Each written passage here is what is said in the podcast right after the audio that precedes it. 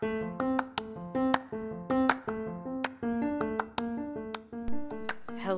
and welcome back to Blender Kitchen here in New York. Um, it's it's now officially winter time.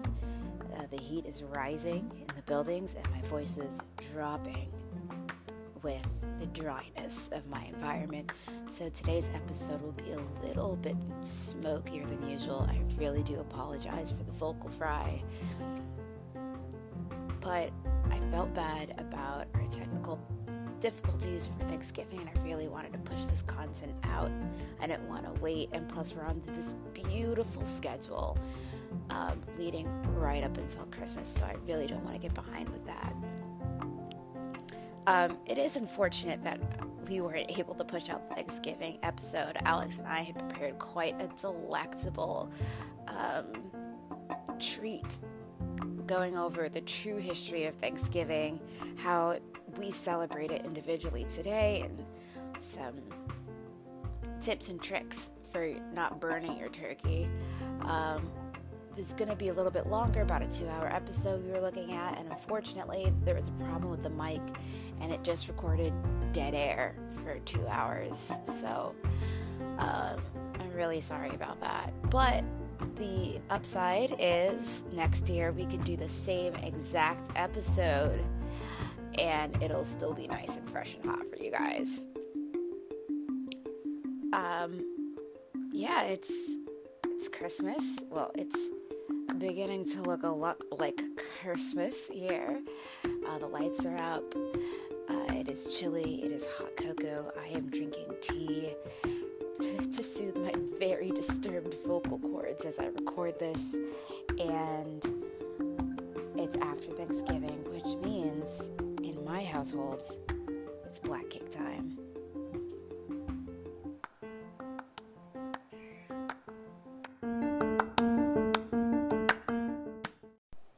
So, what is exactly black cake? Um, it's a fruit cake made with mostly fresh fruits that is so dark in coloring it looks black. Uh, to the uninitiated, it may appear to be a beautifully glazed chocolate cake. No, it tastes not even a little bit chocolatey, but that doesn't mean it's not delicious. It's honestly a spectacular thing.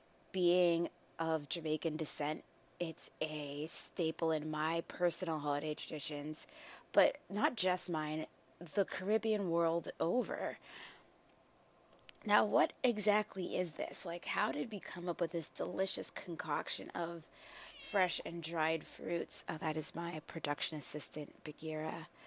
Very excited that I'm home from work and demanding cuddles.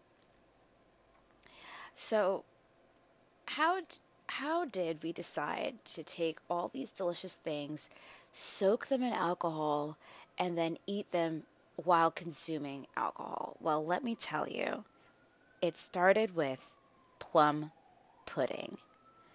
Now, plums in Victorian England were actually raisins. I don't know how we divulged, but we get into a lot of little tangents today, so I didn't want to get too down a deep rabbit hole with that. But in Victorian England, plums, raisins were called plums, and at Christmas time there was a pudding prepared with plums in it. Therefore, it was a plum put with a pudding prepared with raisins in it, therefore making it a plum pudding in Victorian England. Um, now, a pudding then um, it was not what we really think of today. It was definitely more cakey, more bready, but we'll get into that in a minute. So we we're starting off with this Victorian raisin pudding, and it really transformed into it. Black cake diverted from plum pudding because that's something that's still eaten today, and it's not the same as black cake at all. But that's kind of where black cake got its start is in the recipe for plum pudding. And it's really able to be made because of ingredients from strictly the Caribbean. So without um, without the uh, influence, let's say, of the British on the Caribbean, it, it's not quite sure that black cake would have come to exist. Now, that whole history is fraught um, with terrible, terrible things. And please don't misunderstand me. I'm not saying, oh, thanks to colonialism, we have black cake. I'm saying, despite colonialism, we have black cake. I think it's one of those cultural foods, um, which, in my very biased opinion, really showcases a culture determined to still create something uniquely them and and true to them and take part of a history that is dark and and quite quite honestly just awful and still find something positive in it. You know, and that doesn't lessen the heavy cost of the colonial trade in islands like Jamaica and the rest of what we still call the West Indies today.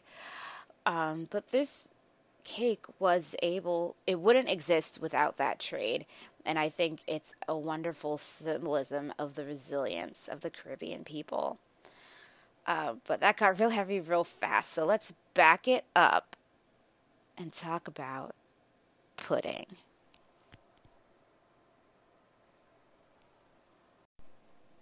So originally, um, a pudding was a way of preparing a meat to make it taste good. And in this case, good just means not spoiled. Uh, as we've discussed both in taco, um, in in corn when we discussed tamales. Um, you know, meat before refrigeration was basically spoiled all the time. I think we talked about it a little bit in Chile as well. People were just constantly coming up with ways to eat what what they determined as really the only source of protein they could get and not just taste the rancidness from the unrefrigerated meat they were eating. I know that's delicious and a wonderful picture to to think about. Uh, I'm sorry. Any anytime we discuss meat on this podcast, it's gonna be an episode not for food listening. that doesn't make any sense. Not to be listened to while you consume food. Um, maybe we'll um, we'll come out with the ratings, put it in the show notes. Taste but not approved um, so that you guys know that I'm going to talk about rancid meat in advance. So, yeah, but basically, a pudding was a way of concealing the taste uh, of a of a gross meat in the days when there wasn't a lot of refrigeration. Uh, puddings were initially more savory than sweet. Um, they definitely were more heavily uh, meat based. Uh, some examples of this are like black pudding, which is a kind of blood sausage, haggis, uh, which is oh, we are probably going to do an episode on haggis. It's it's one of those beautiful head to tail concoctions that is not for the faint of heart and is definitely an acquired taste. Uh, it's grains boiled in the stomach of the sheep, and that's as far as we'll get into that for this. Um, but yeah, you can still see the original influence of the hev- the older meat based puddings in those recipes.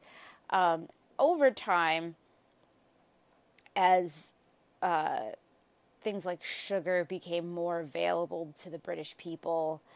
Um, and I'm saying British uh, because we're looking at that connection. This is not to say other European um, countries, whew, other European countries didn't have uh, pudding type recipes, but we're really focusing on uh, the United Kingdom for this episode.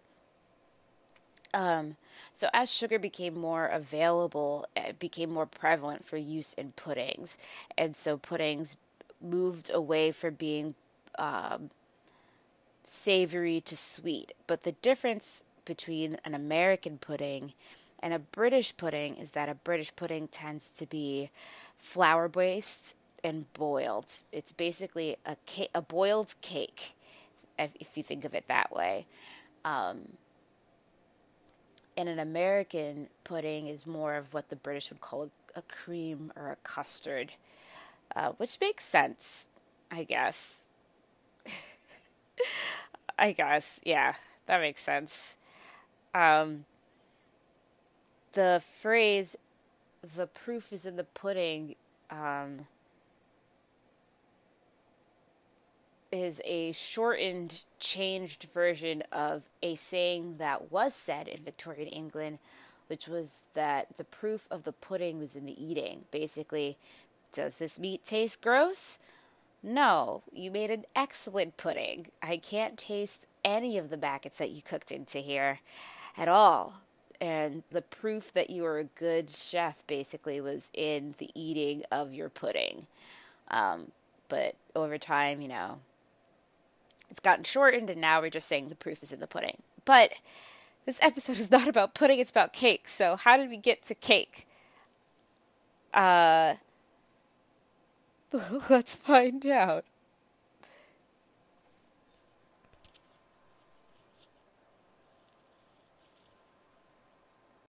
So, before we get into everything that makes black cake really delicious and wonderful and fantastic, we will have to get into how sugar became more available to the United Kingdom. So, this is a very, very short introduction for those of you who are not familiar and recap for those of you who are familiar of the triangle trade. It's a huge bummer which is an understatement. But I think it's really important to understanding how interconnected um, these two different cuisines became and and where that came from, you know. And I think this will give you a little bit of an insight into how, why I see black cake as uh, one of those culinary symbols of resilience. So, in Jamaica, um, the British came, took land.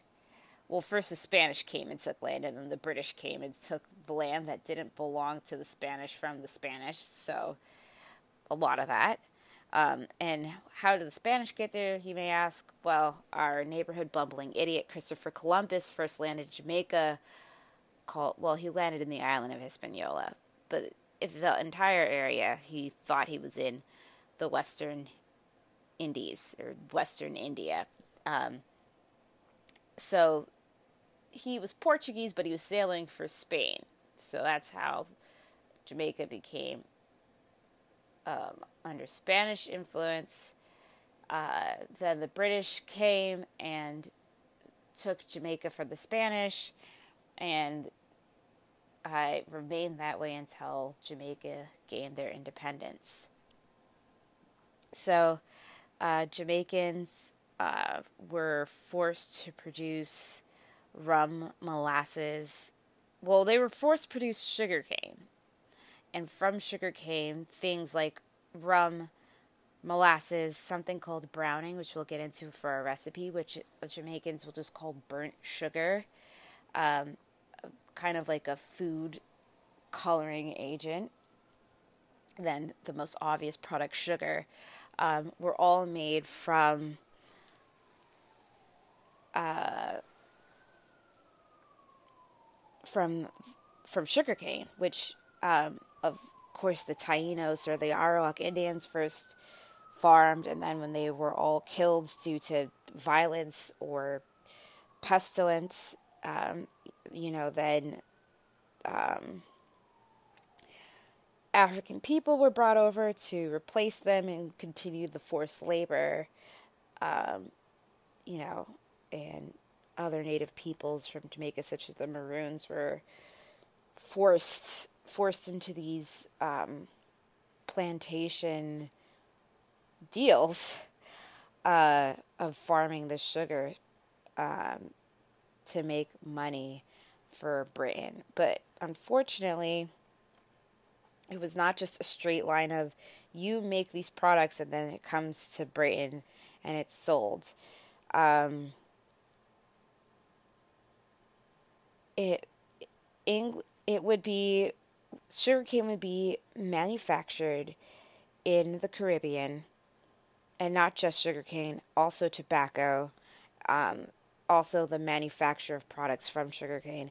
They would be made, they would be shipped to England, where people would trade them for goods, um, and then take those goods and sell them to for money or just more goods, then they would take those goods and money to Africa and then use them to buy or steal more people to put back in the West Indies because of the people that they were killing through labor there and just this vicious cycle of England, Africa, West Indies, England, Africa, West Indies.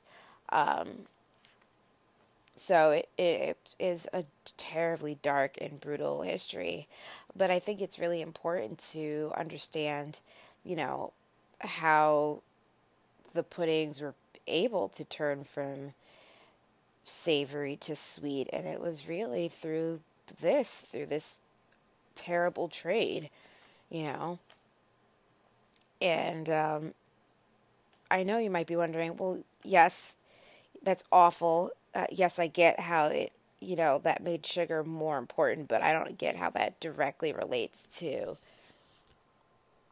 black cake. Well, a lot of the things in that you make from sugarcane, actually all of the things that you can make from sugarcane are ingredients in black cake. Rum, molasses, browning, sugar. Those all go into black cake.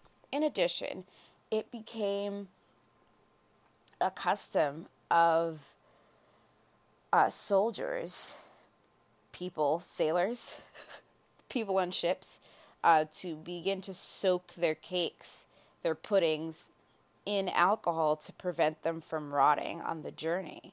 And, you know, that is a technique that uh, began to be used to preserve these cakes. Now, every family has a different method of really preparing their cakes and it's every fa- it's a closely guarded secret you know and everyone swears up and down that it's their best it's the best way to make it um, and i'm not going to give too much away we'll get into that in a little bit but that practice really uh, came from sailors saying, Hey, I don't want my spoiled meat to be any more spoiled.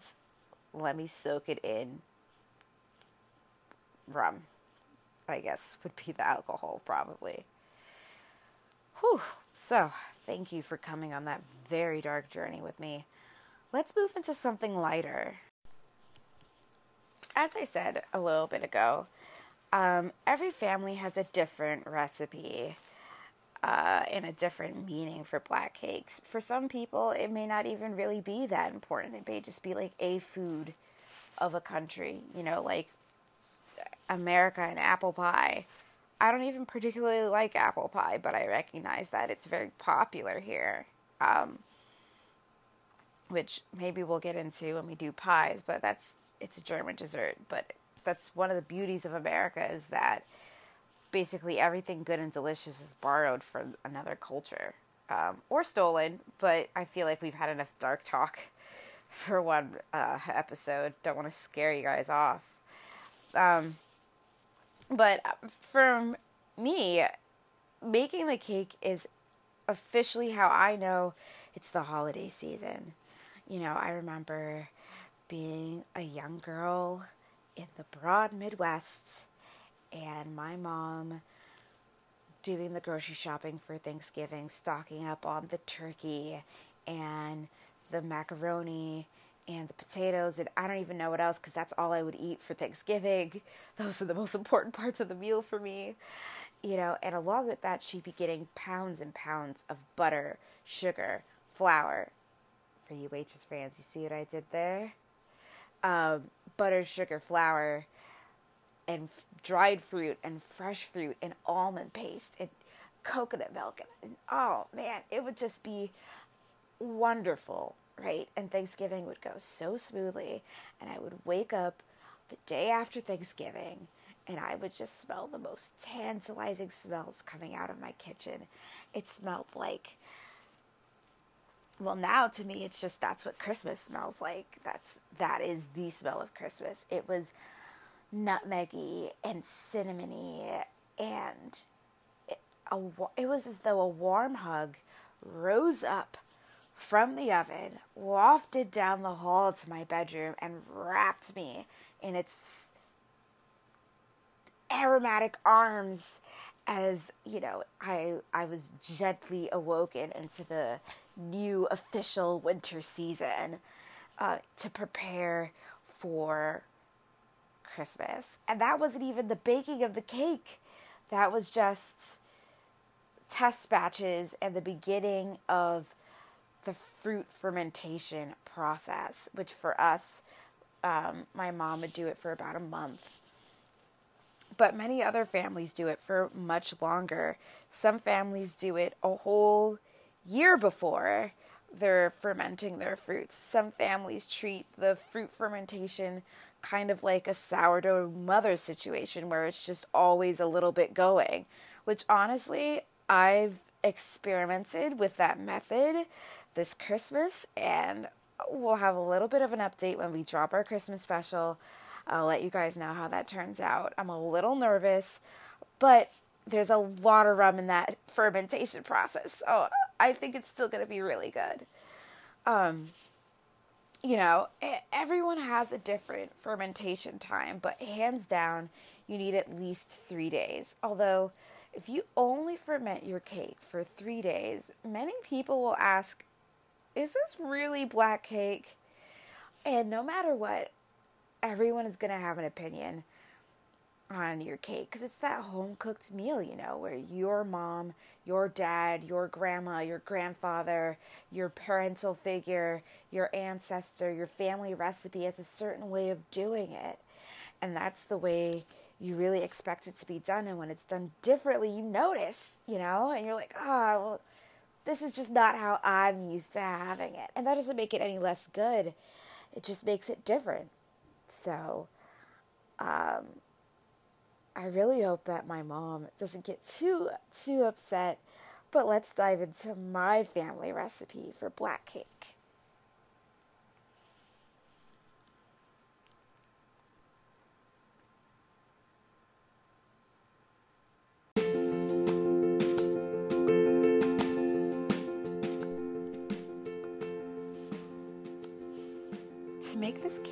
You'll need half a cup of pitted dates, half a cup of dried prunes, half a cup of sliced almonds, half a cup of dark raisins, half a cup of golden raisins, half a cup of dried cranberries, half a cup of cashews, 6 ounces of almond cream, also called almond filling, half a teaspoon of ground nutmeg, 1 tablespoon of burnt sugar.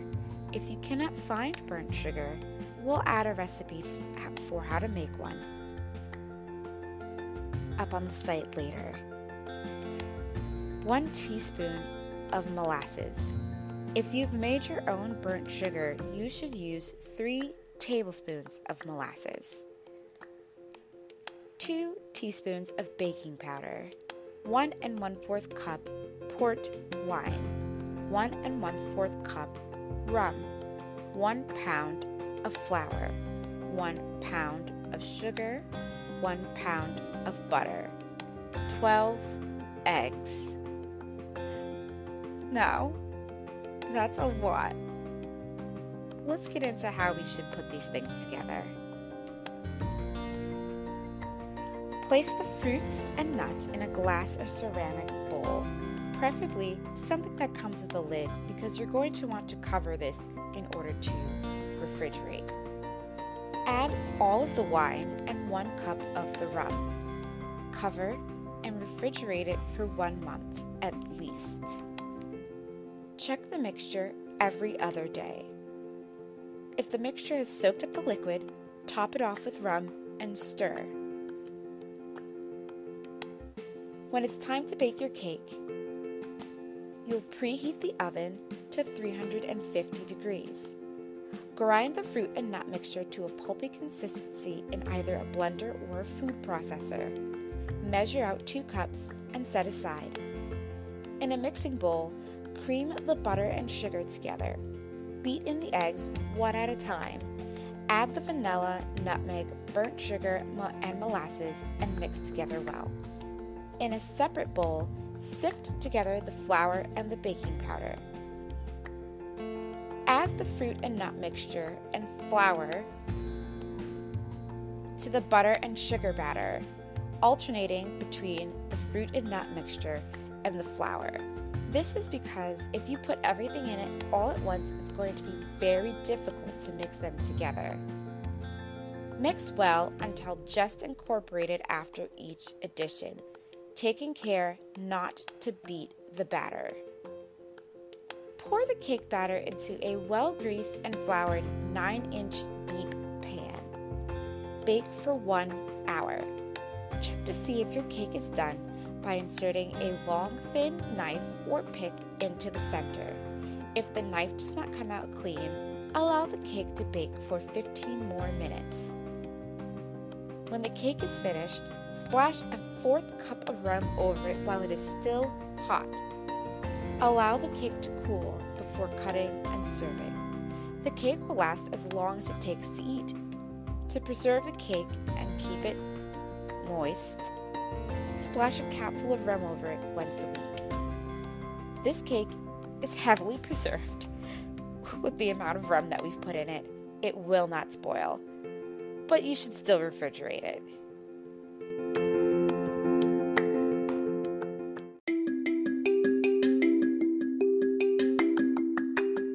Thanks for tuning in.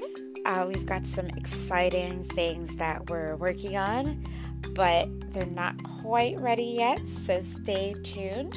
Um, when we are ready, we'll announce them on our Twitter uh, at Blender TCHN Pod and on our Instagram at Blender Kitchen. See you next time.